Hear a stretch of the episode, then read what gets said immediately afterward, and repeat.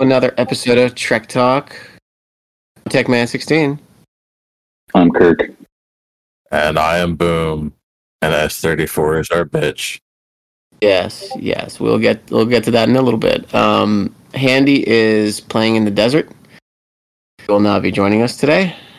Or or is he burning in the desert? I don't know. Who knows? There's a man, there's a burning the desert thing. Madam Stargazer, how you doing today? I am doing wonderful. How was your incursion event? Oh, it was okay. We lost, but you know, it was okay. It was it was. They they they got way ahead right off the bat, so they must have hit somebody really good, and we could never recover. So. So yours yours was uh who was it against? Uh, sixty five. 60 oh wow okay so you actually had a 66 versus 65 some um Yeah. kind of like kind of like what it should have been the first time around Yeah, well, we did. Let's see. We did 67 the first time, okay and then we did 63. And then this time we had 65. So we lost one. And everybody was upset. And I said, you know what, guys, we won two already, you know. One loss Yeah. is not a big, big deal. Yeah, it could be worse. You could be server 34.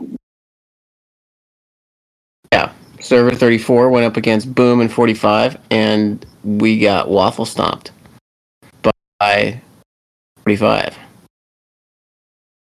You know, if I'm honest, you guys actually, you know, like I mentioned in the chat, you guys had a lot better shield discipline and mustered a lot more effective and consistent protection. It it- really did just feel like the real issue you guys have is not understanding the event itself and where the points are and what you're doing. We had a ton of people fighting us on 34 some like at least lethal was cleaning my clock part of the but like i mean not to give full excuses like i could not read the battle logs or scan his ships at all so like i couldn't crew against him but i mean i know he was hitting other people and like doing real well too so like he probably would have destroyed me anyway but but even so like because you're on your own server 34 and the points are three to one against you, like half the time he cleaned my clock, I'm still getting more points out of it than him. Uh, and then people hitting us after we've hit a base, like, like major points for us, and basically nothing for blowing up amalgams. It's just you wasting your time. So I mean, like y- you guys actually based on what you guys have said about you, you all having some soft whales and stuff like that, like I was expecting unlocked bases left and right, and you know, not much of a, a defense mustard or any of that. And that that wasn't the case. Uh, but but all the things that were done for for defense, uh, and and all that shit was just done poorly in terms of the way scoring is measured. There were way too many people. There were way too many people that stayed on our server because, you know, if you, I don't know, I think it's this way for everybody else, but if you look, e- even if I'm on the other server, the, the you see the systems glowing, and it was like a talk. You didn't you didn't know if that was happening on the server you were on or the server the other server, because there were plenty of times where I'd see a glowing system and I'd be like, ah, some action, and I look and there's like one level 19 hitting some level 10 reds or something. I'm like, what the fuck is this?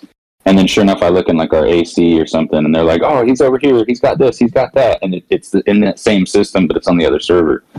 Um, and what I found was the vast majority of time that I would see a glowing system, I would go there because I was on server 45 most of the day. I would go there, nobody was there, so all the action was happening on our server, which means too many fucking people stayed on our server. Yeah, no, there was a ton of you guys on, on your server, and again with the way the points, like, because we're the invader, so even when you hit our ships, and like even if you go and you blast a, a ship apart, unless you do more than three times the damage because it's scored three to one on the whole, you're losing even winning, and yeah, all all the action seemed to be on thirty four.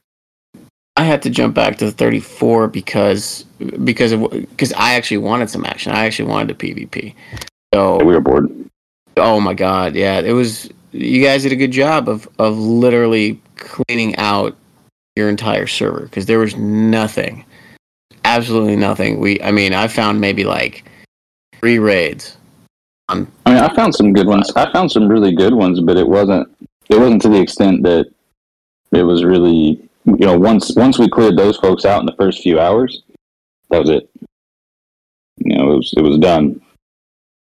I know of at least one whale that whose shield dropped around 4 p.m. Pacific that that you guys never found. And I mean, it wouldn't have like completely made it up, but the, the trillions would have been enough to to definitely start to pull things back for you. Now, I want to. Speaking of incursions, somebody made a post, and I want to say it was from like server 183 or something. It was a screenshot, and they tagged Echo, and they said we were supposed to have a bye week. Lo and behold, there's people invading our server, and people are getting raided, and shields are dropping. What the hell? Does anybody know? Does anybody have a follow up on that or the rest of that? That's fucked up. Wasn't that after the incursions, though?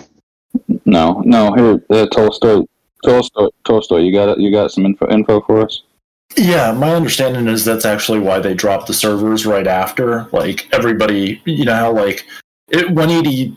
I think 180 is one of the Euro ones, and I believe that's why they dropped the servers was to to fucking fix that.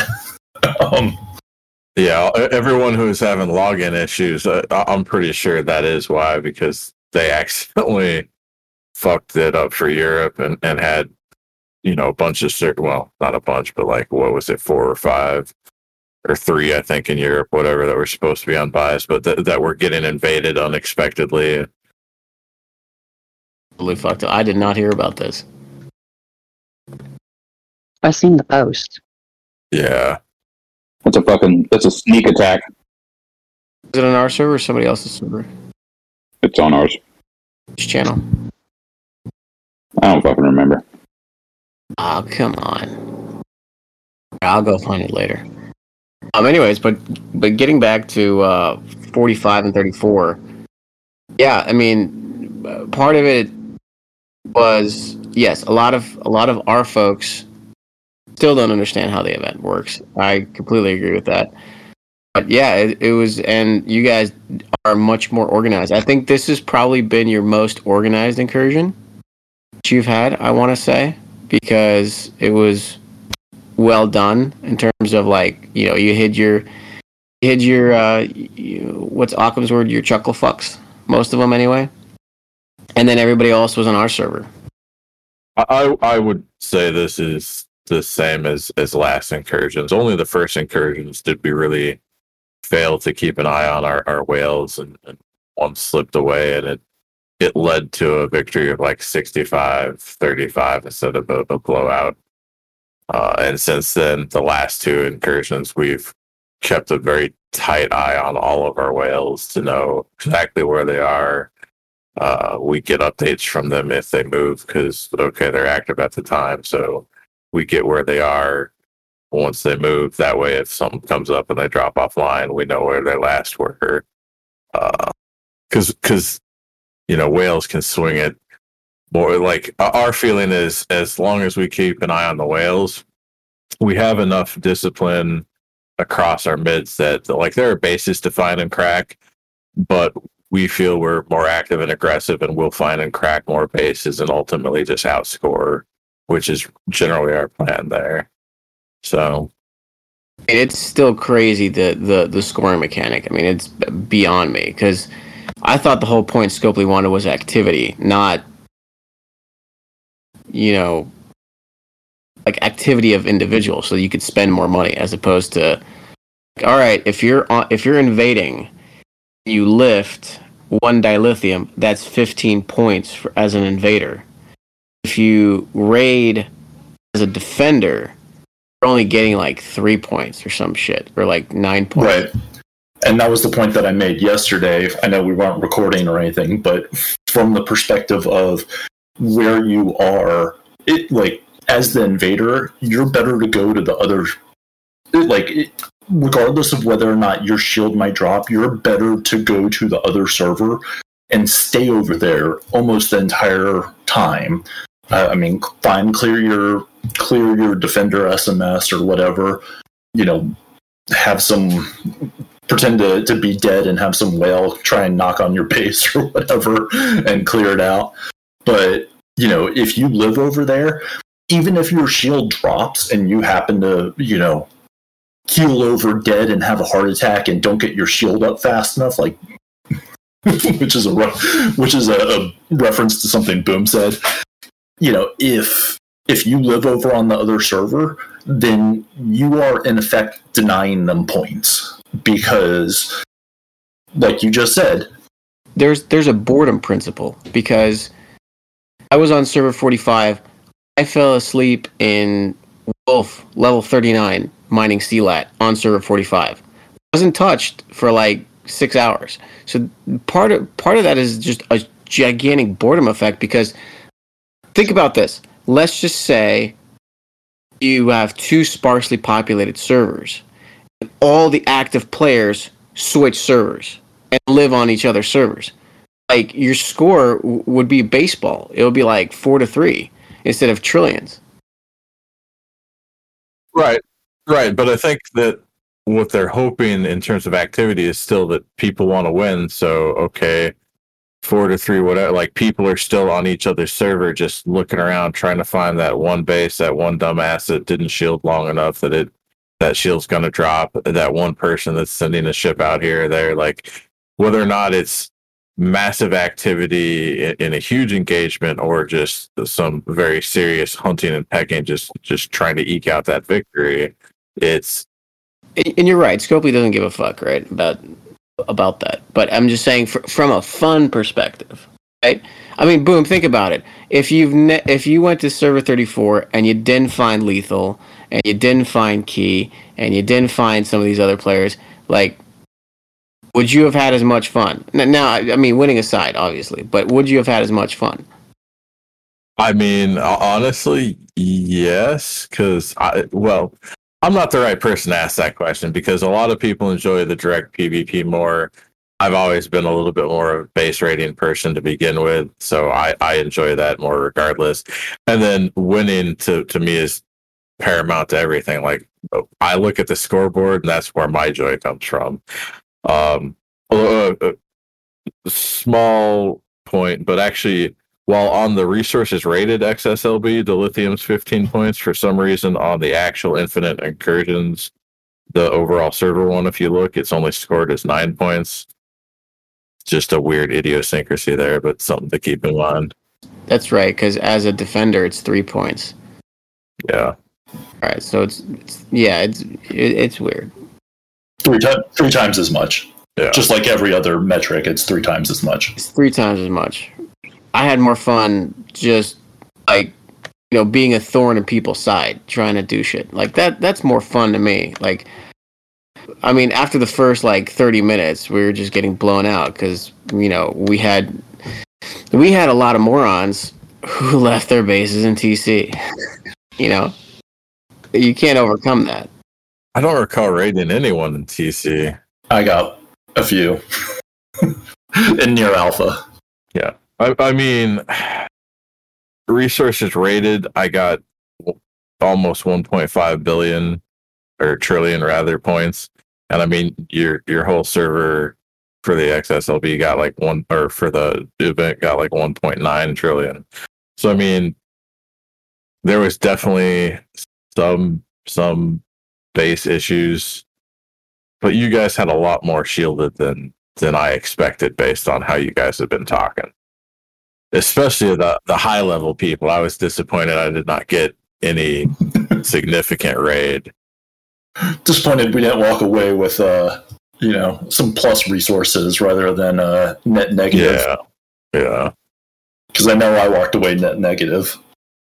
yeah. I probably spent more tri- cracking and and fighting ships than than I ended up raiding for sure. So it, it was definitely in that negative. But I mean, it's it's as far as resources, major positive as far as winning because I love winning. Yes, I'm right there with Boom. It, to me, it's about the winning. Right. And so funny enough, I'm I'm still on server 34 Discord, and everybody, you know, obviously the sore losers, like man, like the the rewards, like the rewards suck for winning. I'm like, I. Not about the rewards, man. They they're gonna suck regardless, and you're gonna lose a lot of resources anyway. But the point is to win. Like just just a fucking pride here. Know that you fucking won. That's the whole goddamn point of this thing. And honestly, I feel like that's one aspect that our server almost universally agrees on. Um, even our enemies, you know, have been exceedingly good about generally making sure that that the goal for the day is to win. And then you know as soon as as soon as that incursion's over we can go back to being chuckle fucks to each other. Right, and that's that's something that that we're as a server as 34 is very split on because you know like there's a lot of people especially their mids are like man i'm spending a whole shitload of stuff defending people who you know, don't know how to fucking shield or relocate or whatever. And like and even if we do even if we win like what's the reward? I mean it sucks. Like yeah but you know there's there's two schools of thought. And that's why and that that's why your server is better in terms of that's you're more united in terms of a we're gonna win. Like we're gonna blow through hundreds of thousands of billions of trite par steel and dilithium just to win. It's like i'll you know you guys have the mentality is like i will go broke to win because that's what we want to win. And then we have on our server a bunch of people are like i don't want to go broke to win because the rewards aren't worth it. And you know so it's there- there's a you know underlying issue outside of the fact and we spoke about this yesterday with different people is that server populations really make a difference i think if i think we tallied up and i think we have a two to one population advantage on you guys Oh, probably. We've we have for better or worse because of the way that that we play. It has also had an impact on the population. There there have definitely been large groups of people that have ended up leaving just because they were looking for something much less PvP slash violence oriented than what we like to do on our server. Um, but yes, the fact that there were so many of you, and especially the fact that because so many of us, the ones that are left behind for us, are active, it by that virtue, it means that we all went over to 34, and so you guys bored looking for action came over, made 34 a very target-rich environment where again we're scoring three to one in PvP, and also just the the more people you add, the the more you you know if you have a two percent failure of people to to actually put up a shield, well, if you guys have double the that's still double the the bases to raid, and so double the points for us versus what you could get. So yeah, no, there's there's absolutely something to be said for it. The more populated you are, the more it can be a, a detriment if you're not properly communicating and applying things tactically. Because if you are, then it can actually be a positive. You have that many more people to to properly defend things like raids to make sure that amalgams aren't scooping to start with rather than hitting shit afterward. And so like there, there's a lot of things that you can then do to to swing the balance back in your favor by virtue of having more people and therefore just more active and available power. But when you don't do those things, then yes, it becomes absolutely a disadvantage. I mean, like, you know, again, this is a game. This is a mobile game, right? It's, it's like trying to motivate whatever we have on our server. Like, I, I think our active base is somewhere around a little over 2,000. Right? So trying to motivate active player base of over 2,000 playing a mobile game when, you know, a one day event uh, is just damn near impossible. There are too many variables that would that could be an interesting discussion about it too just the sociological effect of the fact that you guys are 18 months older so there's going to be a little more of a jaded population etc uh, that may not be as into the game, like like uh, because on, our side, and at least for for our alliance, uh, you know, people take time off. Like people are are seriously into incursions, and and we we don't have that difficulty in motivation. We have people that are are very eager to get involved and to play and to go and win. Like Boom was saying, we had some people who actually took time off, took the day off to to you know get out there and and go raid some bases. Yeah, no, like some of our bigs, um, they they couldn't. Like they were they were busy. They had shit to do, you know, and you know, we're missing level fifty seven that you know beat up on Occams and a level fifty nine that could beat up on anybody. And they were available for maybe thirty minutes of the whole of the whole time. You know, it's two real good bigs that could really put an end to things. And then Inko only came on for I don't know, like a couple hours or so. And he could put a stop to any raid whatsoever and then go go on a massive rampage, right? Uh, I don't know about that. he actually can. That's one of the the things too. Is like uh, one big can't stop a, a raid. When we have like twenty players raiding something, like you can only blow up amalgam so fast. Their scoops are going to happen, and those scoops mean points. Like nobody cares about getting the resources back to their base. Uh, so so a a big can be really irritating, but he, he can't stop a raid on his own. Yeah, well, not not if there's like okay, let me put it this way. It's not like if if there's 15 players swarm raiding a base, one level 60 isn't going to do the job. Yeah. But the amount of action that we had stop a raid having another level 60 and another level 59 would absolutely would have crunched down the number of points that you can get from raiding. I mean, he was there at some raids, and we just, you know, blew up his ships slowly but surely. Uh, Like, does it have impact? Yes, but but whales, and maybe that's a frustration for some whales. I'm not exactly certain, but but in a truly team event like this, a single whale can really can kind of only skew things in terms of the bases that they can crack if they crack it for other people and you get a group swarming. But like a, a, oh, a whale does not make the difference on any individual raid. A whale doesn't make the difference stopping any individual raid. Like they, they really do have to work together with the team to be effective. Yeah, I don't know.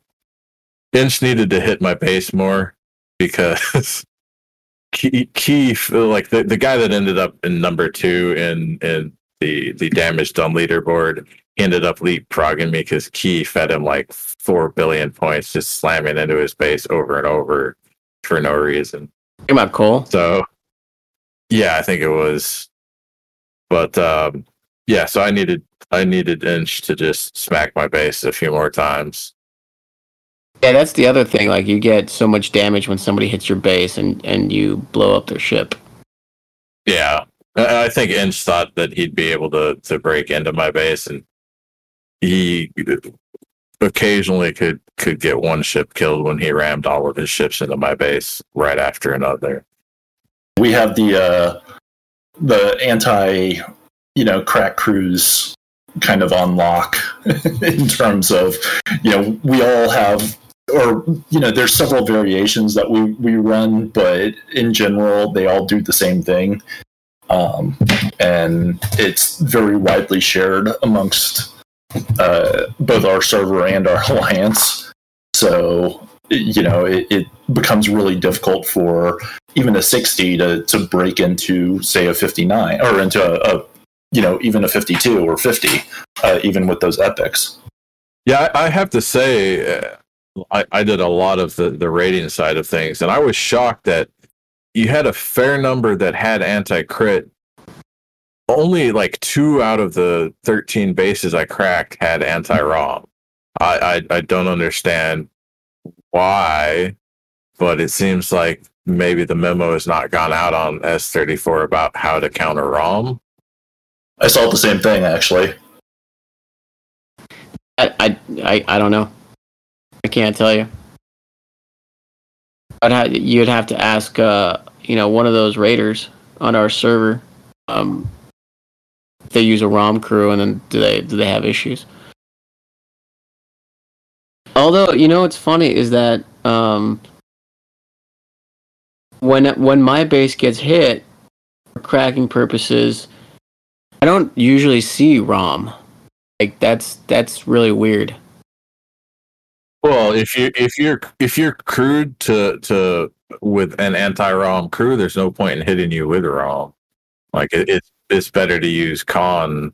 You know, go back to the original meta at that point. Then That that's the thing. Like I'm not always crewed anti ROM, but when my base gets hit, it's always you know the original Khan Khan crew. But I mean that's that also could I told you if you if you told me where your base was, I'd have given you a love tap. Oh, you could have asked Occam's. He was he was near my base, but he never touched it. I guess yeah, he was too busy playing with uh, Lethal Weapon. Yeah, probably. He he may not have even realized your base was nearby. No, he knew it was there because I blew up his Cheerio. He put out his Cheerio trying to buff himself, and I blew it up. that was my highlight of the day. That's funny. I like that. I'm gonna go mock him for getting his clock cleaned by tech. Yeah, well, I mean, he blew up my Enterprise with his Sanctus like a few times, so it's not like That's that's not impressive. Nobody's impressed with a 57 blowing up the ship of a, a, a 40 or whatever, but when it goes the other way, it's entertaining. Yeah, I I think uh, who was it? Um, I was talking with Itmay, and uh, and I can't remember who else was here, but but yeah, they were in voice chat with him, and then and I blew up his uh, his Cheerio while he was trying to buff himself, and like somebody relayed that when he was in voice chat, I was like, oh fucking tech blew up my fucking Cheerio. it's funny. Well, let's transition a little bit, and uh, congratulations to 45 again for you know utterly destroying us. Um, um, let's talk about something we were talking about uh, beforehand, uh, in terms of grinding crews, because I was able to grind a lot better with the SNW crew and PMC to get my faction hunt done, because I was like always searching for a second crew, and I don't have Picard because I never sourced Picard. So for me, MC, and then um, I just unlocked Hemmer, so I was using SN, SNW Pike, Ortegas, and Hemmer on an auger, and went to specific systems where they hit where they have traders and uh, interceptors. I had my Enterprise with my PMC crew, my auger with or you know, uh, Pike, like Hemmer Ortegas. I was able to actually grind a lot better with two ships than I normally had in the past. You know, in the past, for a, a mid like me, finding a second crew has always been such a such a such a problem. Like, I could not have a crew that would last long enough time or would make any kind of meaningful dent when I'm doing faction hunt. And spoiler alert, a lot of you hate it, but Faction Hunt is my favorite event. If I could do Faction Hunt every day, I would, because I am so desperately in need of Officer XP. I don't know why anybody would hate it. Well, there's enough people who are like, "Oh my god, it's too much grinding." Even though Cow is more grinding than than uh, whatever. But in any case, um, Credits, Officer XP, and and uh, Officer pulls. Like, what's not to love? Chlamydia. Nobody loves chlamydia. and with that, we should get Waffle up on stage. going back to grinding, um, it's like it's very useful, uh, especially especially if you have two ships that can hit the same type in the same system. Where you're not.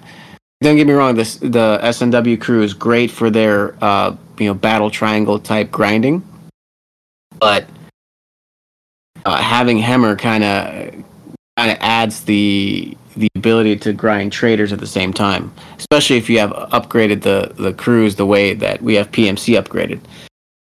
And it was like I was able to get a faction and a half done, like in in uh in like an hour.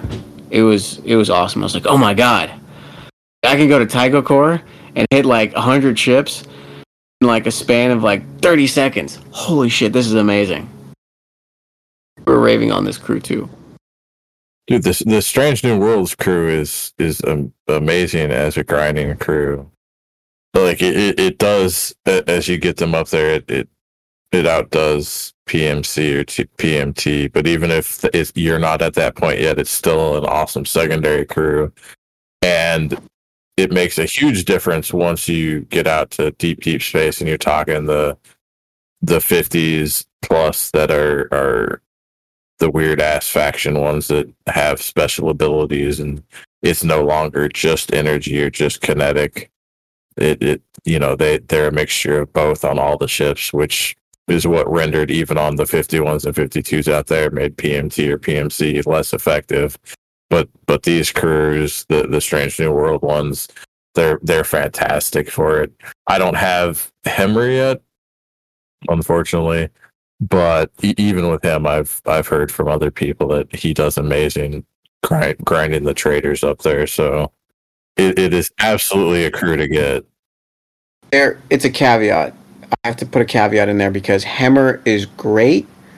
You have to have the ship or to grind the specific things that you're doing. Like for example, you can't take an auger with Hemmer, go grind uh, capital system traders. You're you're gonna die before you hit one. You're gonna you're, you're gonna die so bad. You're, it's gonna be like using a PMC crew on one of those uh, heavy traders. You're just gonna get blown up. Um, so it has to be appropriately sized. You have to have the appropriate ship for the appropriate hostiles you're grinding until you can get your until you can get Hemmer like up to tier two and whatnot. Yeah, it's about the damage you're putting out. I I mean, because the mitigation may or may not be negligible. You may be hitting max mitigation, but if you're not putting out the damage to bring the number of rounds down, then you're gonna you're gonna end up with a whole taking a whole bunch of damage anyway. I think think about it this way: if I'm if I'm looking at S, STFC.space, um, Hemmer's you know tier one, he's 800 percent total health. So not only that, but you got to stack your lower decks and full health, right? Um, you know, he increases armor, shield deflection, and dodge by 800 percent of total health when in combat with survey ships. If you go down to tier five, he's 2,500 percent. you know, he goes 800 percent, thousand percent, 1,400 percent, 1,900 percent, 2,500 percent once you get a max, then you can can punch up a little bit like you do with PMC. But right now, it's got to be appropriately sized because I'm having, you know, with a tier seven auger, I'm having not trouble, but it's not as effective using pike, Hemmer, and you know whatever your third for your synergy is, grinding level 40s and 41s compared to you know Max Chen, Max Moreau, Tier 4 Pike um, in the same system with a different ship. So it has to be appropriately sized. But once once you level them up, once you get the SNW crew leveled up, they're going to be just Well, I mean, is the the issue your actual mitigation, or is it is it your damage? I mean, because you know, I found, granted, I, I'm 52 or 53, 53.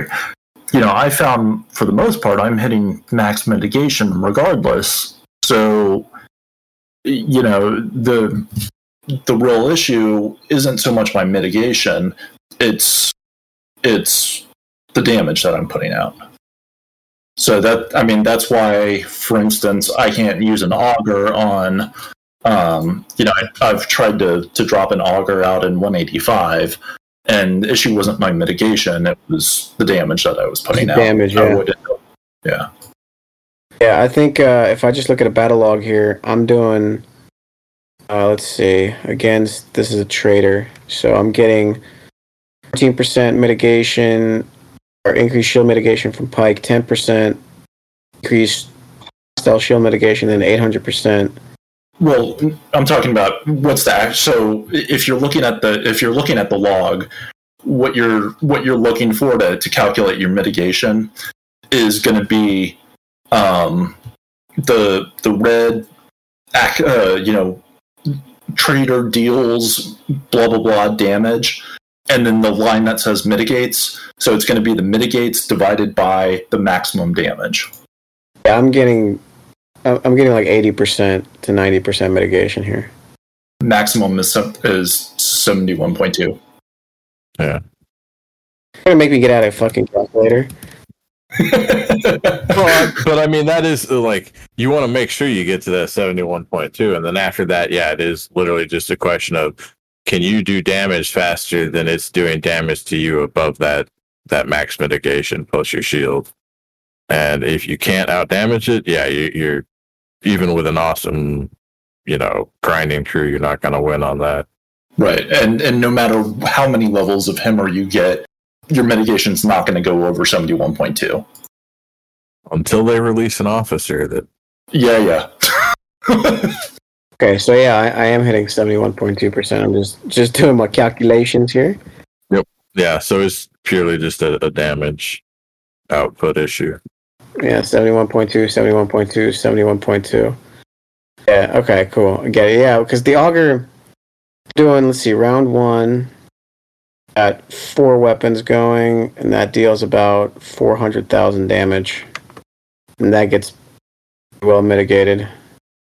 It's like, uh, looks like their shield mitigation is around 60%. Well, that makes sense because I get 10% reduction in the hostile shield mitigation. And then round two, I got five guns, and I get a, a million damage from the the obliterator. the the actual mitigation number is not going to change throughout the battle either. I mean, not with the crew, not with a grinding crew. So whatever whatever your round one damage dealt mitigation is is going to be the gonna be the same. damage dealt mitigation throughout the, the thing. And there's a floor on mitigation as well, and that's 16.16. So, you know, you can neither go right now, you can neither go above that or below, well, fucking Khan. yeah the exception is hitting bases with Khan if, if Khan rocks he reduces the mitigation to 2% is it uh, Yeah. Yeah. So, there, the one exception is Khan. But that's only on bases Khan yeah Yeah, so I'm let's see. All right, so I'm getting 71.2% mitigation. Host the trader hostiles with Hemmer are getting 54.7% mitigation. Yeah. So I mean, look at the research that that look at your your research for penetration stats, and that'll help in some respects because that'll mean you're getting more damage to the shields in the hull rather than it being soaked by the mitigation. Would having a lower deck officer that spec- uh, was it is it Badgey that does extra 15%? It helps. Yeah. Yeah, like if you have lower deck spots, Badgey Help Mariner, I think, is the best for damage boost because even with the mitigation, I believe uh, you'd have to do the math. It'll depend on what tier your Badgey is versus what tier Mariner is and, and what the damage boost the the actual damage becomes. Um, because an auger it has kind of a small base damage, so I don't know if Mariner would actually be as effective on that one. with with a tier seven auger, he might have enough slots under there to to you know be able to run both Mariner and Badgey pl- and still hit hit max mitigation. So I think I only have a tier 1 Badgey. Let me double check cuz I'm I'm I'm pretty much missed the lower decks arc. That's when I was away pretty much from the game. Well, if you blinked, you missed it because they cut it short. It's only one month instead of two. Remember, I was gone for like two and a half months, so I missed a lot of the Ferengi. I missed Well, you missed nothing with the Ferengi one. I, I consider you lucky to have missed that.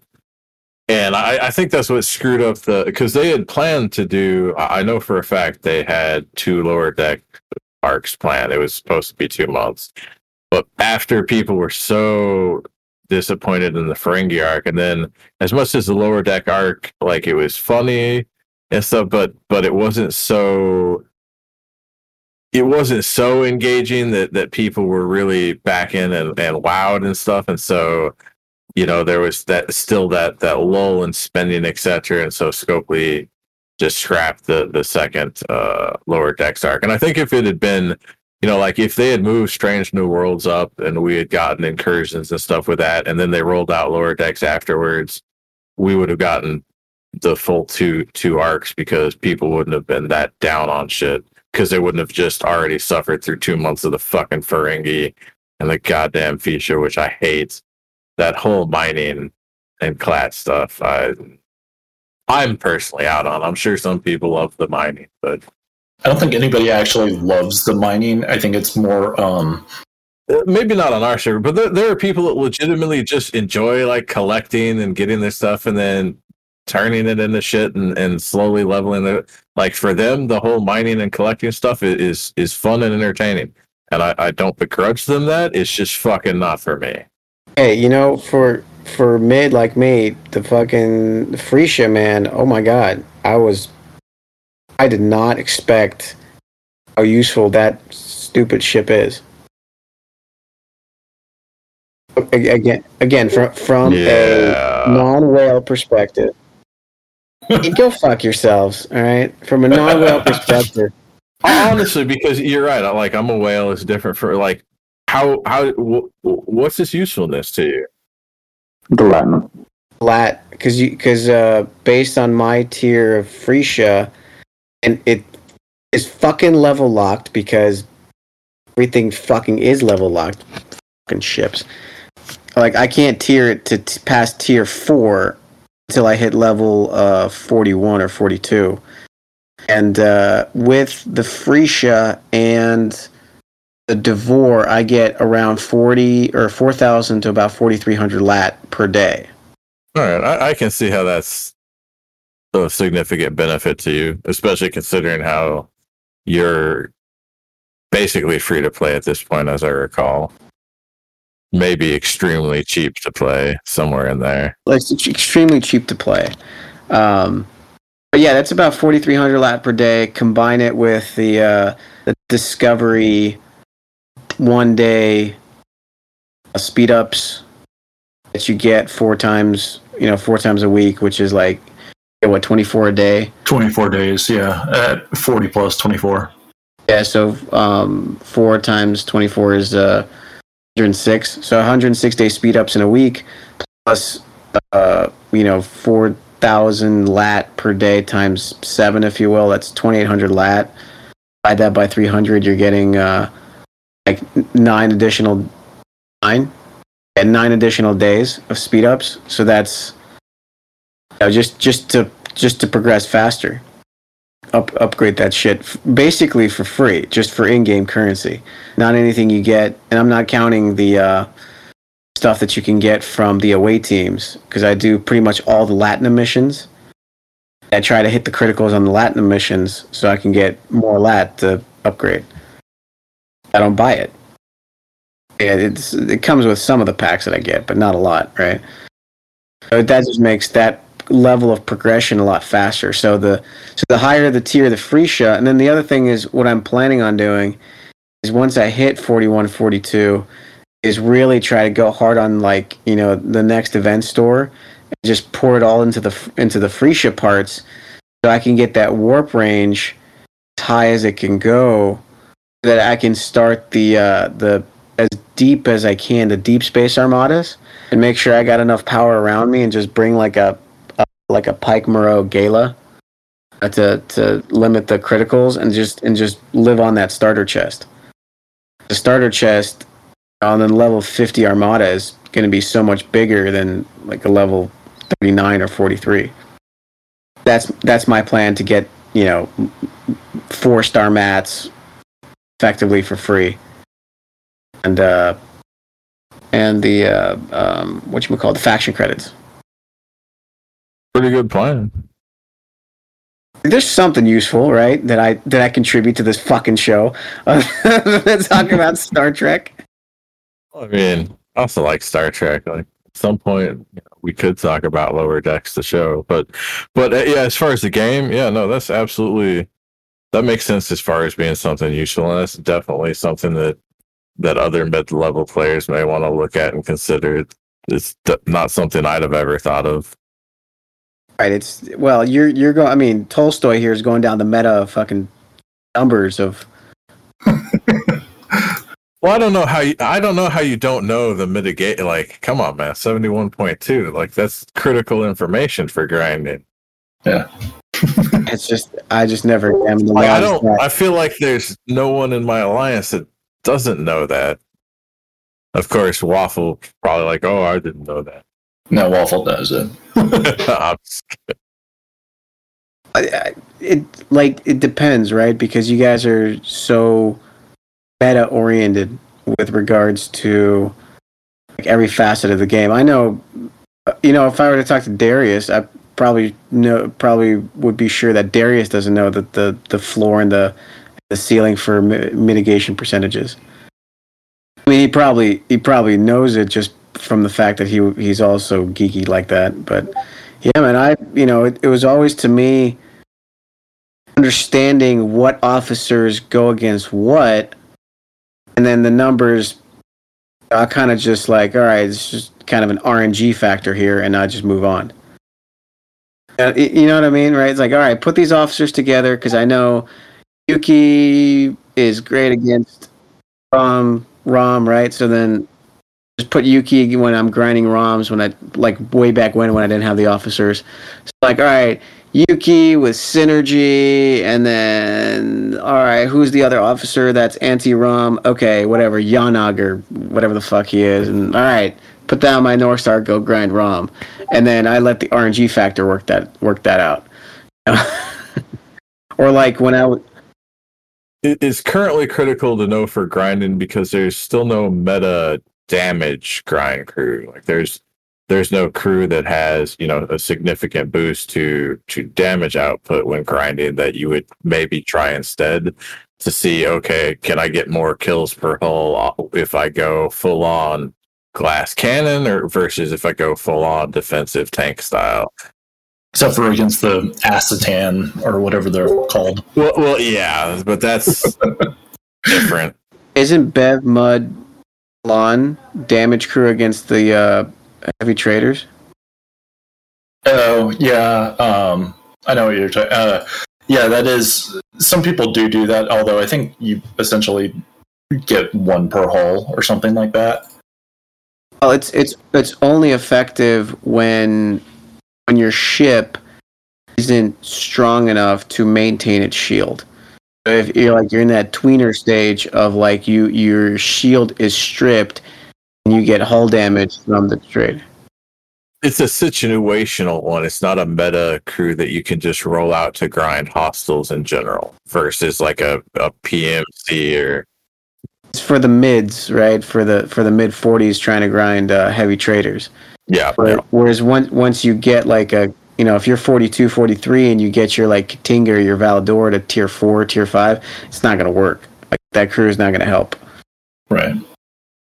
But if there's a way, you know what? Hmm. Might be one. You you guys ever tried like uh, that? What's that crew that does uh, burning on yourself? Cerberus. And somebody else. No, the one that does burning on yourself is that the set of rares from the the cons group. What the, the Oh, fucking? that's no, that's that's all breach. Oh, yeah, you're right. That is Hull is Hull Breach. Okay, yeah, yeah. So so you do like self, whatever you do self whole breach with um, skinny mud, right? That that helps damage, assuming you could strip your shield, right? Porn mud. Porn mud, is that what you said? Porn mud. Porn mud. Okay, porn mud.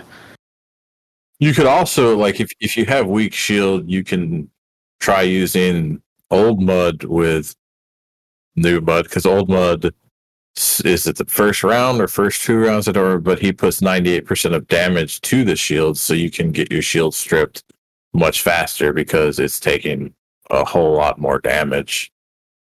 And then uh, your DC does restores what five percent, something like that, or is that her captain's ability? I don't remember offhand. No, that's her side ability, but it's a 75% chance to restore 5%.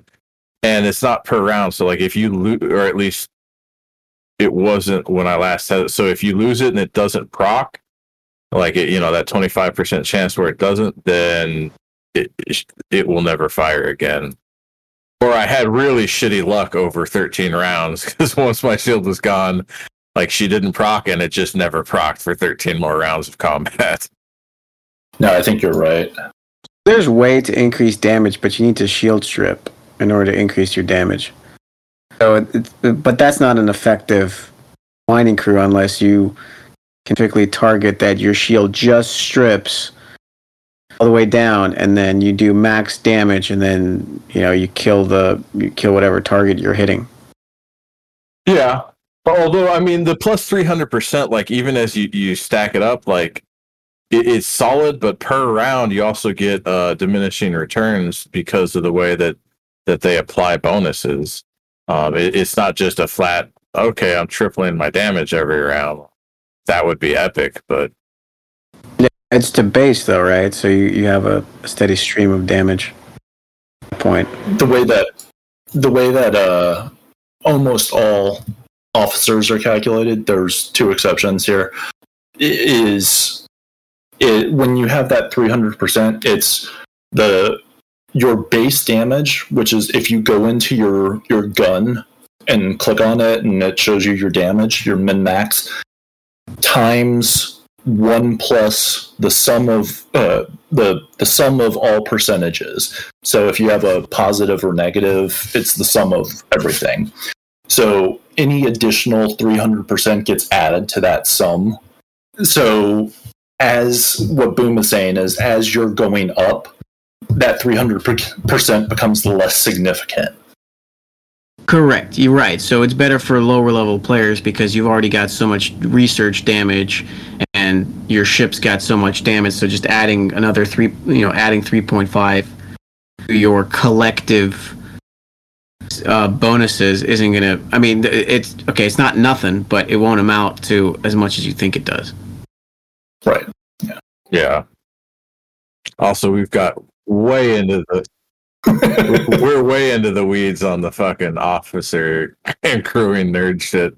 I bet I bet SK is falling asleep over there. That's actually no bullshit. I was sit- I'm, I was sitting here grinding Mantis hostiles, and I started dozing off. You motherfucker! It's time to it's time to move on now. We're done speaking about officers.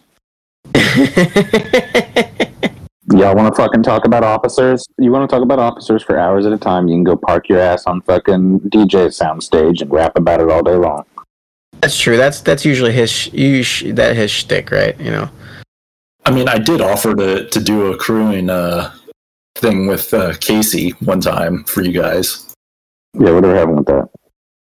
What the fuck, Tolstoy? What do you mean, what the fuck? Yeah, it's it's your fault, man. You never followed up. You're supposed to What follow up, mean? man. you want me to do it? We can set up a time. All right, all right, yeah. By the way, thanks thanks for blowing up my ships, you ass. Me? Yeah, When did I do that? Oh, when you guys were rating that uh, most guy, I, w- I would imagine it would be during incursions. well, yeah, I know. I, but which which particular raid was I blowing up your shit? I was preventing you guys from from getting it. I was like flying from across the planet, and you were in front of me. Or it doesn't matter. Like you were in Oc- you and Occam's at the time were like next to one another. okay. Th- It doesn't matter, right? It's just you were blowing Yeah, it, it all blends right. together for me because like I was hopping from raid to raid and people were like, yeah, they would be like, hey, I need help, and I would be like, all right. All right, let's mo- let's move on. Uh, let's move on to lower decks. And I've only watched the first episode. I haven't watched the second one. You bring shame to the podcast stage. I bring shame to myself. Yeah, I was I was gonna watch it yesterday, but um, we found DT and I found a nice juicy target, and so we were we were rating it, and uh, God, it was all right. I, I got I gotta say this, man. Like you know, the, the dark guy has already left, but actually, Slot Slot's still here. But when I remember when when we were part of Dark, and one of ours was getting raided, and we would swarm on everybody else. We would just go in and start hitting all their ships, all their bases, and so we hit this level 49 who doesn't like the shield, and he was shown, you know like 400 billion in resources. We were taking a bunch of amalgam scoops. DT had prime position. I had to fly across the planet, and then there was another guy that was also flying across the planet to, to get scoops. And fucking this level 56 comes in and starts blowing his Sanctus and his Corvus on DT's base. I'm like, what? What are you fucking doing? Um, and he did that like four or five times, or she. I I, I don't know what that is. And for some reason, Mo started defending the dark guy, and then a bunch of other dark people showed up, but it, like wasn't the same kind of ruthlessness that I was expecting. Because here's a level 40 and a level 41. You got guy sending two of the biggest ships in the game and not hitting those bases. It's just it was weird, man. It's, and then I'm, I'm going to say we broke their spirit. probably because because Africanus was nowhere to be found. I don't know where he went. He was, suppo- he was Grandmaster Raider there, and he was a no show. Yeah, it was bubbled. We we had his base bookmarked. Yeah. Anyway, so I was gonna watch. I was gonna watch the lower decks episode, but we ended up rating. I got like, got actually, I think like thirty billion before before anybody showed up. So that was that was kind of nice. One of the biggest raids I've ever had. But on to lower decks. Congrats. Yeah, what, what did you think of the episode? I I thought it was great. The first one, Yeah. I thought it was awesome. Still my favorite Star Trek show in recent memory. I think I still prefer Strange New World. Well, you know what? I don't know, but but Lower Decks is is good. I I have to admit though, at least for me, the first episode, like I thought it was funny because yes, it made fun of the whole okay, we're gonna go rogue thing, and it's like no, no, it would have been fine. Sit down and shut up, uh, which was kind of amusing, but I don't know. I was hoping for for something a little more ridiculous and entertaining. Uh, I like how they brought um, they like just a, a, a ridiculous callback to uh, first contact. First contact. I love the music too. I love how he's even the fucking holographic Cochrane was like, "Wait, we can't go," and he got the fucking plugs the music in. I was dying laughing. yeah, I mean it was taken straight out of the dialogue. Uh, that that was fucking funny. Like I enjoyed that. I definitely enjoyed the the uh, first contact callbacks. I thought that whole scenario was was pretty fucking hilarious. The guy all of a sudden, uh, wh- wh- what was that guy based on? The one that went, um, guy went super scared to, oh my god, I'm gonna be like piloting this thing forever, and I'll see you guys later. I feel like he was based on some sort of character. Probably, but I I can't. Yeah, I, I don't. I can't think of a specific reference, but I feel like there's been a few times i across uh, the shows where they brought someone to space who is afraid of it, and then next thing you know, they're like, "I'm going to be out here forever." Ha ha. Uh, the, the the one that was in the Phoenix gave me real big uh, Harry Mudd vibes. Really? The guy that was going to be the space captain or whatever. Yeah, yeah, yeah. He definitely talked kind of like it. But who knows? I, I gotta say, I miss the original Harry Mudd, like from the from the original series. I I miss that. Yeah, I think the TOS Mudd was a, more entertaining. He was a little more devious, but in a, a goofy. Well, yeah, I don't know. I, I Yes, he- agree. TOS he was, Mudd was. he was more he was more campy, deviously campy. Yes, Whereas Rainn Wilson's Mudd is just malicious. Discovery. If you don't remember that episode, he just goes in and like kills everybody and in his fucking time loop. Yeah, no, Mudd was Mudd's an opportunist. He's not. He's not like some just big huge piece of shit. He's just an opportunist. yeah. It wasn't so much like I don't think that he would be afraid to kill people or anything because he is an opportunist. But his first thing was not just like a, a hardcore fucking, you know, murder spree. It's Leo Walsh. oh, Leo Walsh. The episode where uh, the original TOS episode where where they found him, where they stranded him on whatever planet they found him, and he's he's got like this army of robots. And he gets transformed into Stella, and he's having to deal with all those Stellas. Oh my god, that was that was the best part. When he explains like yeah the, the name i don't know the whole yeah I, I just he was fucking funny Going back to lower decks, uh, I mean, it was ridiculous how they solved the uh, trial process, right? Because the captain's going on trial.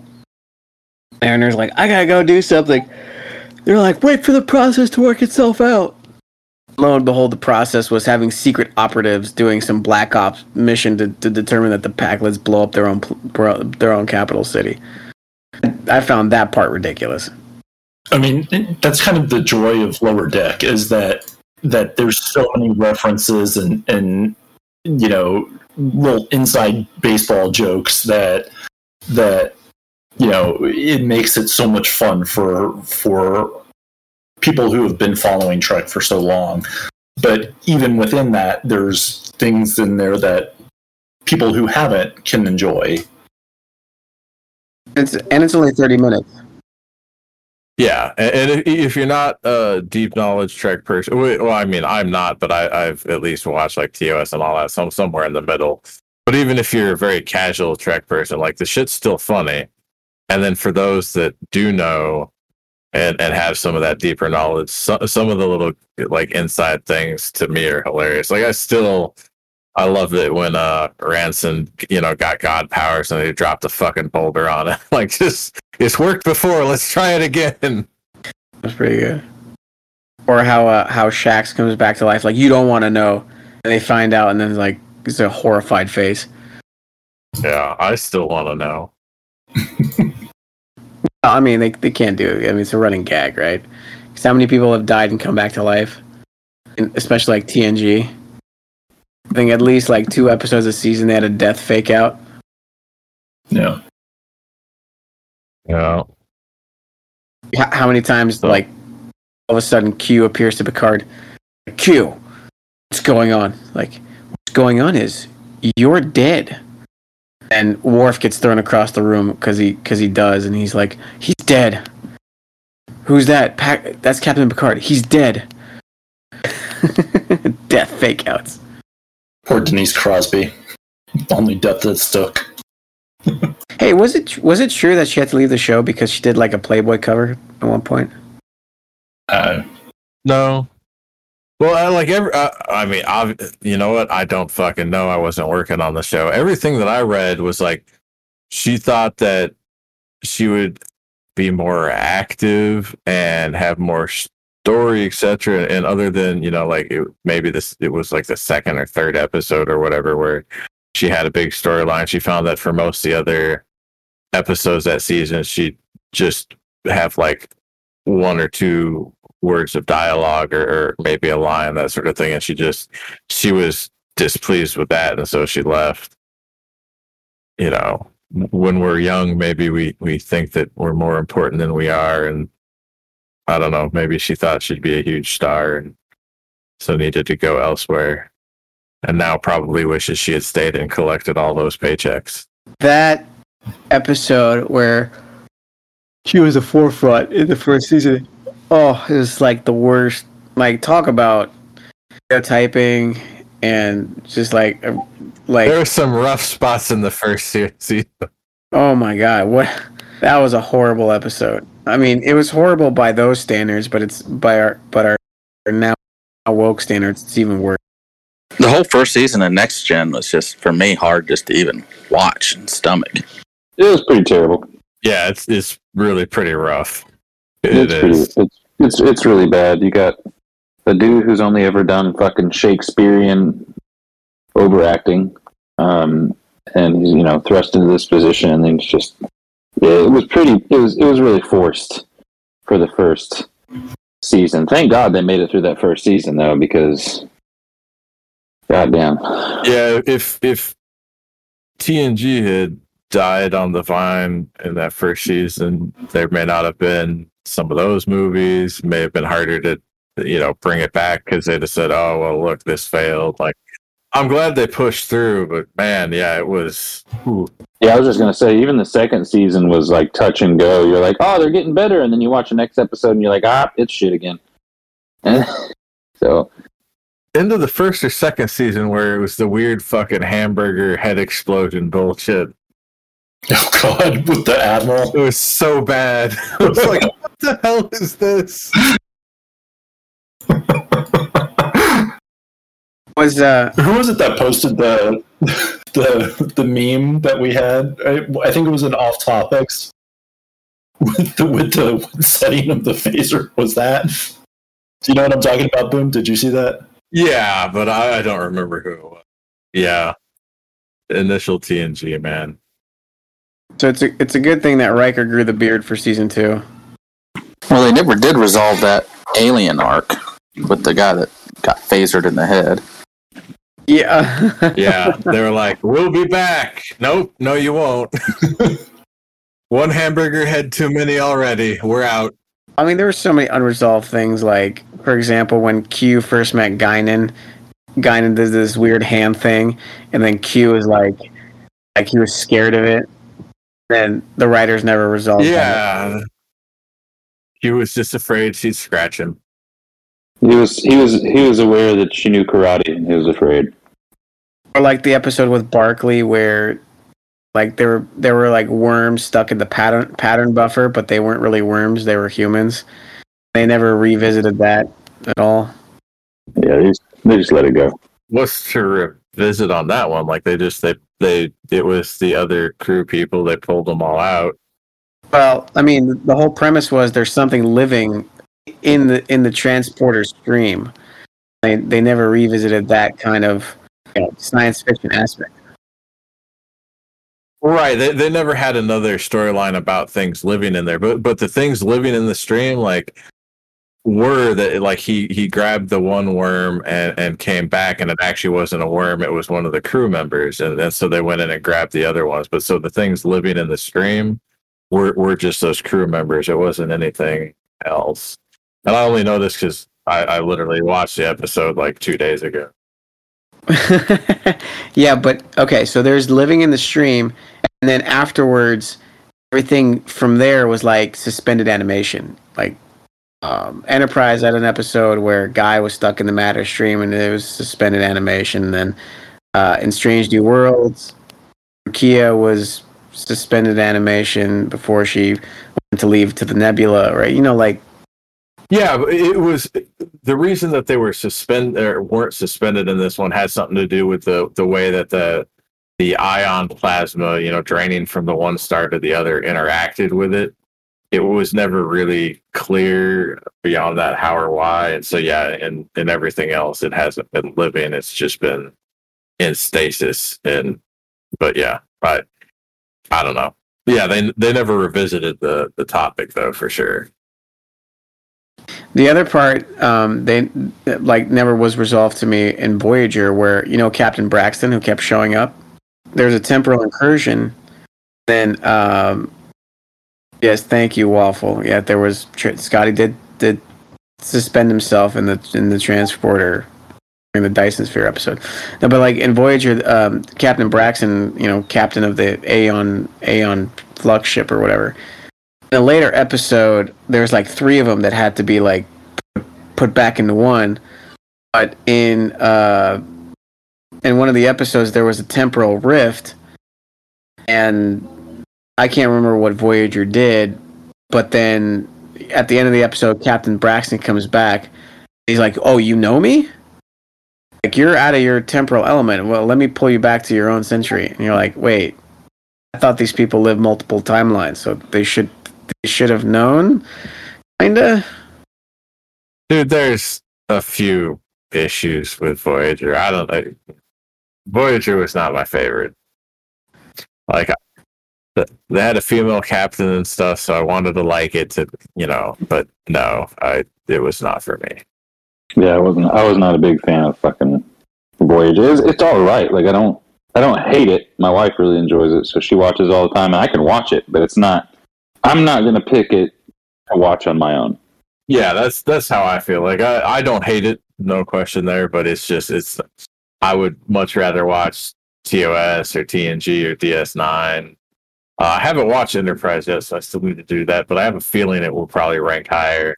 I would definitely watch Voyager before Discovery though. Fuck that. Discovery sucks. Enterprise, I, I have never made it through. I've tried watching Enterprise a few times, the and I have never managed to make it past the first season. Well, you got to skip the first two seasons. Hmm. It it opens up. It gets it actually gets way way way better in the last couple. Seasons three and four are some of the best Trek ever produced. Yeah. by by far. Like, you know, you, you could say all you want about your Dominion War and and your Defiant and all that shit, but no, like Enterprise seasons three and four are so far above the rest. I I don't care about the Defiant, but I did enjoy the Dominion War stuff. And I'll, of course, definitely give Enterprise a watch. Check it out. And you may be right in terms of sci-fi. I, I think the Dominion War stuff will be hard to beat in terms of what I feel would be a more accurate representation of sci-fi plus, you know, h- how humans really act. You know, because they, they did violate the prime directive. like they did stuff for survival that you wouldn't normally expect you know a good upstanding starfleet person to do And then season three is going to be your best season. Season three of Enterprise is going to be your most well liked season by far, bar none. interesting i'll check it out my understanding is like wasn't it at the very end uh, that they even came up with the prime directive in in enterprise or wasn't that even beyond that so they're they're just kind of Well, first of all, in season three, they make they they poke fun of it, right? Uh, because they're like, we don't know what the hell we're doing out here, and until somebody comes up with something, I I don't know, like a prime directive or something, we're gonna do what we need to do to make sure that our people are safe. And then, and at at the end of season four, you know, that's when the start of the Federation happens. But this, okay Well, all right Oh, Yeah, and, and even in uh, Strange New Worlds, they don't have the Prime Directive yet. So it, it's oh right they call it um uh, General Order One. Directive 22 yeah or something it- like it's that. general order number Yeah. one Yeah. But yeah, Enter- Enterprise, like the first two seasons, they're trying to do the whole exploration thing again because they're new into space. And there's some really good episodes, like the P'Jem episode where they get introduced to the Andorians with, uh, with uh, what's his face? Um, oh my god, I'm, I'm blanking on his name. Weyoun, the guy that plays Weyoun, he plays Shran. Shran. No, I know it's Shran, but the the actor and Jeffrey Combs. There you go. Like that episode was was really good. Then there was then there was the one where um, some of the Suliban episodes were really good in the first couple of seasons, but then season three, season three is where it like. Remember how in It's DS been on DS my list. All right, so you know how in DS9 there is like the episode where they declare martial law on Earth because of a, a potential changeling attack. Mm-hmm. Well, in season three of Enterprise, there is a direct attack on Earth, and like millions of people die. And Earth is like, we're we're at war with these species now. Like, we have to go fucking kill They fucked up. They fucked up Florida. We got to get them. I feel like we'd celebrate. They fucking demolished Disney World. we fucking. They got Disney World. It's time to get him. Get get him. I, I still maintain half the population would celebrate. but remember the, the the the actual attack. I don't know why it why it went this way, but it it went from Florida all the way down to Venezuela, like just a giant trench in the fucking planet. Just went from Florida all the way to Venezuela. The actual geological, the actual impact that would have would be pretty fucking catastrophic. I, I, I feel like maybe somebody took a map and just drew a line and Yeah. Yeah. Yeah, that, that's that's pretty much pretty much what happened. Because I I remember like I distinctly remember that because like first of all half of Florida was gone. Like there was it was just a giant crater there. They shot us in the dick. They did. They, sh- they shot us in the dick. He shot us in the dick. Um, but I I specifically remember like it just went from fucking all the way down like to Venezuela. Let me see if I can find a picture. All right, but, but it, so it's it's yeah, it's been on my list. It just hasn't been high priority, but it sounds like it's good enough to You got to do it. yeah. All right, all right. It's really fu- fucking good. Like uh, those. So that so that they did something different. They did an entire season, whatever it was, twenty two episodes. Like the entire season was one arc, and then um, and season four was con- a consistent amount of mini arcs, and it tied a lot of things together. That you know isn't start. Like for example, they tied the reason why Klingons went from forehead ridges to lack of forehead ridges. That was like an entire three episode arc. Yeah, that's a difficult retcon though because in TNG when they like clone Kahless from from old you know thousands and thousands of year old DNA, motherfucker has forehead ridges. Well, yes, and that's how they explain it. Klingons had forehead ridges, then something happened, and then they didn't, and then they got forehead ridges again. Oh, oh, okay. All right, all right. Yeah, I'll check it out. They uh, they took the au- they took the augment serum. It should don't don't Don't ruin it. I mean, this is a show that's 15 years old. I feel like No, no spoilers. Jesus. 15 years is not enough time. Guys, shut up! Shut up! Hold on. I'm watching the the Xindi attack Earth, and it li- the the the fucking thing literally fucking cuts a knife right through Florida, through the Strait, right through Cuba, cuts Cuba in half, and keeps going, and then blows up. Like, is this some weird superficial weapon? Like it cuts through them, but not really, or like, because again, like you, you actually in the planet, fuck it, because the planet is spherical. Like you, you cut a jagged line from Florida to Venezuela or whatever with any depth through that, and that that's that's going to have a significant fucking impact. Yeah, yeah. Well, I mean, just watch it. I mean, I mean, you would drop the sea level and like Yeah, well, and just with all that sea level dropping, the the, the temperature would like things would just change pretty fucking vastly in a pretty short order. Well, the people in Venice would be happy. that took me a second. Yeah, it requires a little bit of geographical knowledge. Oh, and um, People in Miami would. I mean, if if they weren't part of the, depending on how wide this beam was, the, the people in Miami might even be happy. Yeah, we don't really. Those people are. That's a different breed. Well, they'd be happy just because Cuba got fucked up. Um, but in uh, in Enterprise, so uh, Peter Weller, who plays uh, Admiral Marcus, also plays another character in Enterprise called John Frederick Paxton. And out of the two, out of the two characters that Peter Weller played, um, I think by far his more superior role was John Frederick Paxton. Would you agree, Kirk? I don't know, man. His Marcus is pretty good. I no, I don't. Well, first of all, first of all, he's a great actor.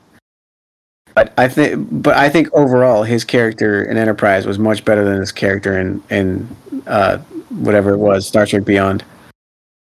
Look, the dude was in Buckaroo Banzai, so of course he's a great actor. But he's typecast as a villain, pretty much. Everything he gets. No, because he was fucking Buckaroo Banzai and RoboCop. Those those are protagonists. Well, I mean, nowadays he's got that physique, like, you know, to play the villain. Yes, he, he he does have that villainous look in his He's got a. He's got a good Republican body riddled with phlebitis. He's bald too. Would you say he's bald? Yeah, or Not bald. relative. uh, Very short hair, thin hair, I guess. Uh, I guess I guess he is he is bald. Are you fishing in a toilet? Yeah, sorry, I was actually doing the dishes, but somebody put a pot in the fucking sink, so I got that going for me. Okay. I, s- I- I was actually tabbed out, but so I just heard the sound, and it- yeah, Are you fishing in a toilet? Yes. you know, everyone needs a hobby. All right, anybody got anything else on lower decks? Let's bring it back to lower decks for a bit. Okay, so I, I, it's still it's still a much better Star Trek show than any of the bullshit they've come out with recently, the exception of Changing the World. So So really, we're just saying much better than Discovery, which is accurate. But And Picard. and Picard.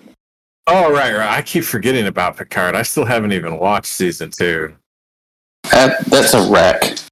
That's like that's like that fucking Elon Musk tweet where fucking Nancy Pelosi said something and he tweets back at her. He's like, "I keep forgetting you're still alive." Like, Yeah, kind of. I mean, I'm like, I like Picard as, as a captain in TNG. I think he's solid, but fuck, like that, the Picard show, and the first season was okay. So I was like, all right, fine, but uh, nobody said anything that great about the second season, so I just haven't watched it. I didn't even finish it. When all of a sudden, when I when I went to go watch it, and it was like they were, you know, I, I go in there and they were like the villains of the show is immigration and customs enforcement. I was like, oh Jesus fuck, I'm done. Yeah, more woke, woke stuff. It's like, Are they using the Discovery writers? yeah, The part that just got me to the the breaking point on it was the grand reveal at the end, and I was just like, we we waited twenty years to wrap up this plot, thirty years to wrap up this plot line. With Q? No, not Q. Um, the other plot line, the traveler plot plot line. Oh, oh, oh, for fuck's sake. well, they were tying it in with the original series, with, like Gary Seven and the planet that he came from. I don't understand that, but they could have just left off the whole traveler part of it. And I- I'm trying not to, to spoil this for. Yeah, please don't. But also, any callbacks to Wesley hurt me, and the Traveler is a Wesley reference. Oh, you know, watching TNG a l- somewhat recently, for some reason, he didn't irritate me nearly as much this time. Maybe it's because, you know, having kids, having actually dealt with annoying children from time to time. I think he was he was done a disservice for what what he was. A shit actor. Well, No, he wasn't that bad of an actor. I I mean, yeah, if you watch like Stand by Me and so no, he's not that bad. He maybe he maybe wasn't good or, or wasn't great in, in that, but yeah, I think feel like part of it is the writing for her. Like I just I didn't think was that good. Like he, he said and did some. They had him do some stupid shit. I was just like, eh. yeah, and, and the idea of of the inclusion of the child in the situation was stupid too. there's there's not there's nothing wrong with incorporating somebody who's like a, a genius level intellect into to that stuff, but it, it's like the way the way he was treated, and supposedly in a utopian society, he's like, "Shut up, Wesley! You're an idiot. What are you doing?" Just like Yeah, I- well, I just they constantly dismissed him, and, and it, when he would try to talk and tell them something, and you also have that little bit of okay. At some point, this guy, you know, this kid, whatever's been around a little bit. He's pointed out some shit here and there. If he comes up and says, "Hey," I'm seeing this weird thing or something. Maybe you'd stop and, and listen instead of being like, I'm busy, Wesley. I have to realign the fucking, you know, whatever bullshit they're doing. Like, I have to realign my dick and your mom. Get the fuck out of here. Well, if you tried to talk to Picard, for sure. Yeah, I, so yeah. At some point, if you keep being dismissive of someone that continues to to show that they have some knowledge and, and intellect and have found issues before, like I would pay attention to that person. you know, it it there was one episode where I couldn't believe they uh they like just kept kept dismissing him afterwards. It's, it's the episode where they got hooked on the stupid game, and he, he was the only one who Yeah. figured it out and like re re I don't know what he did. He like turned data back online or something. Isn't that the episode with like uh, Ashley Judd or something? It, it is. It is. And yeah, what, what he did is, or, or well, he and Ashley Judd, I think, did the repair, but then she got grabbed after that or whatever. But but yeah, so he just started running around buying data time to figure out how to undo the shit with a flashing strobe light. yeah, right. That that's the, that's the fix. Just the strobe light. Yeah, I was like, hmm, okay. He got the strobe light from his mommy's room. Ah, that's that's that's such a it's a, such a terrible ending. Just reminds me of Star Wars. It's like, all right, like every like it's a, an indestructible fucking killing moon, but it's got like a two two meter fucking access point where if you just shoot a rocket into it, the whole thing explodes. Ah, it's fine. Like, don't you think you should have uh, looked had the engineers look at that? Like, nah, it's, it's we'll, we'll, we'll put like a board over it. I mean, it's no bigger than a womp rat or anything. Or or the fucking design of that little channel that they fly down. Like you've designed this whole fucking thing. You have little anti-aircraft guns on this to to protect yourself from small fighters. But we're gonna make sure that they can't fucking point down into this thing at all. What kind of du- yeah? Oh my god! Just Star Wars. The, the architect of the Death Star is fired. Twice, twice, by the way. That's why the fa- that's why the Family Guy movies are better than the actual Star Wars movies. He's like, hold your hold your fire. He's like, hold your fire. What are we paying by the laser now? Second Death Star is is only half complete, so I understand how you could get in there. Uh, uh, Again, just the oh, we'll hit this one thing and everything blows up is kind of fucking stupid. Like, why don't you use a lot of miniature power sources or something instead of just the one big one? But whatever. Like because it's half done, you could still see. Okay, if you hit enough certain support locations, whatever, you could also still collapse it. I, I can forgive th- the the second Death Star having some you know open vulnerabilities but the first one and just like that design like and yeah like why don't we just put a fucking like vent cover over this shit or something like no no we'll just leave that open tube just in case they basically like tried to to retcon the explanation for that away and uh shit what was the movie? Um the the prequel to uh, the one that takes place between the prequels and and it was actually a good movie. Um yeah rogue one. And basically it's it's her dad the architect uh tried to or built in a vulnerability for the death star. So But you'd think any fucking Tom, Dick, or, or Joe would just look at even like, oh, okay, that channel with a bunch of open vulnerability to fighters going in and, and bombing the shit out of it, etc. Like, just you have anti-aircraft turrets right there on the edge. Why the fuck did you not just make them so they could angle downward? Like, it's just holy fuck, people. There there clearly was a, a failure of review policy in in their uh, um, you know in their design process. Well, Boone. First of all, I just want to say you work for the government. That's a government. No, no, not anymore. Well, I mean, I have a couple contracts, but I got I got to tell you something on that point, right? Because when you watch them first enter in for their trench run, those turbo laser batteries are aiming at the at the fighters. They even get a couple of them. They stop when Vader flies in behind them. Well, they got a couple of them as they're coming down. I didn't. I don't. I. I mean, I haven't watched Star Wars in a while, so maybe you're right. I just. I feel like I don't remember any of them shooting down the length of the trench or anything, like uh, pointing down. And There's a couple of point of view from the cockpits from inside as they're flying in, and the the, the bolts are coming at them, and then they stop, and that's where they they use the moment to say, "Oh well, Vader's behind us," or some some bullshit because they're like Vader's coming in behind him to do his run. all right, But Gravity got Jek Porkins. I had to get my nerd shit in there for a moment.